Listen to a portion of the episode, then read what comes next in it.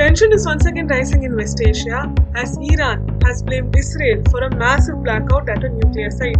Where does this leave the negotiation between the West Asian power and the major world powers? Here's all you need to know. Hello and welcome to News Explained. I am Nivedita Varadarajan. Today, Iranian Foreign Minister Mohammad Javad Zarif blamed Israel for the power outage in the nation's Natanz facility.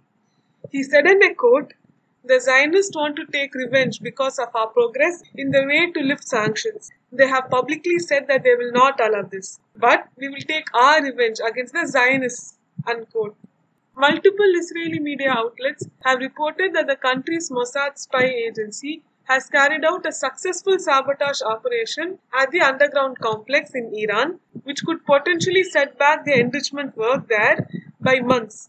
Israel has not formally commented on the incident. This is not the first time that Natanz was attacked. In the 2000s, the facility was a victim of a major cyber attack in which a virus attacked the control units of the facility centrifuges. Experts and Iran have attributed this attack to the US and Israel. In July last year, there was an explosion at the site which ripped apart an advanced centrifuge assembly plant. Again, Israel is suspected to have played a role here. Let us not forget that there has been a series of assassinations targeting Iranian nuclear scientists over the last decade. The most recent one was in November last year when the scientist who founded the country's military nuclear program was shot dead by what authorities describe as a remote control machine gun that later exploded. Iran blames Israel for this as well. Why is this important now? Well, this incident took place even as the discussion to renew the Iran nuclear deal took place in Vienna last week. Representatives of the United Kingdom, France, and Germany acted as uh-huh. intermediaries between Iran and the US. The meetings were also attended by Russia and China.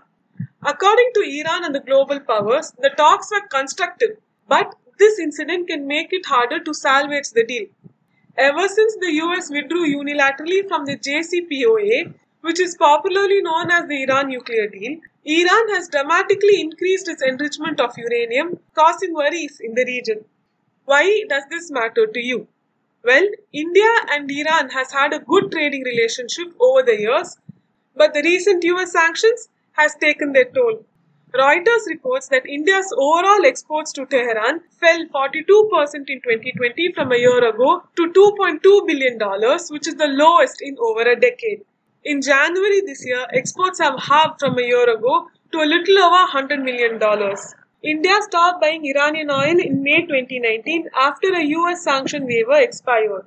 Previously, the two nations entered a deal where Iran would sell oil to India in exchange for rupees, which it would use to buy critical items from India, including agricultural commodities. But after India stopped buying crude oil from Iran, Iran's rupee reserves have fallen, the Reuters report said, and noted that Indian exporters were skeptical about selling to Iran. India is already stressed about the high crude oil prices, and any delays in lifting of the sanction on Iran could affect the nation's economy.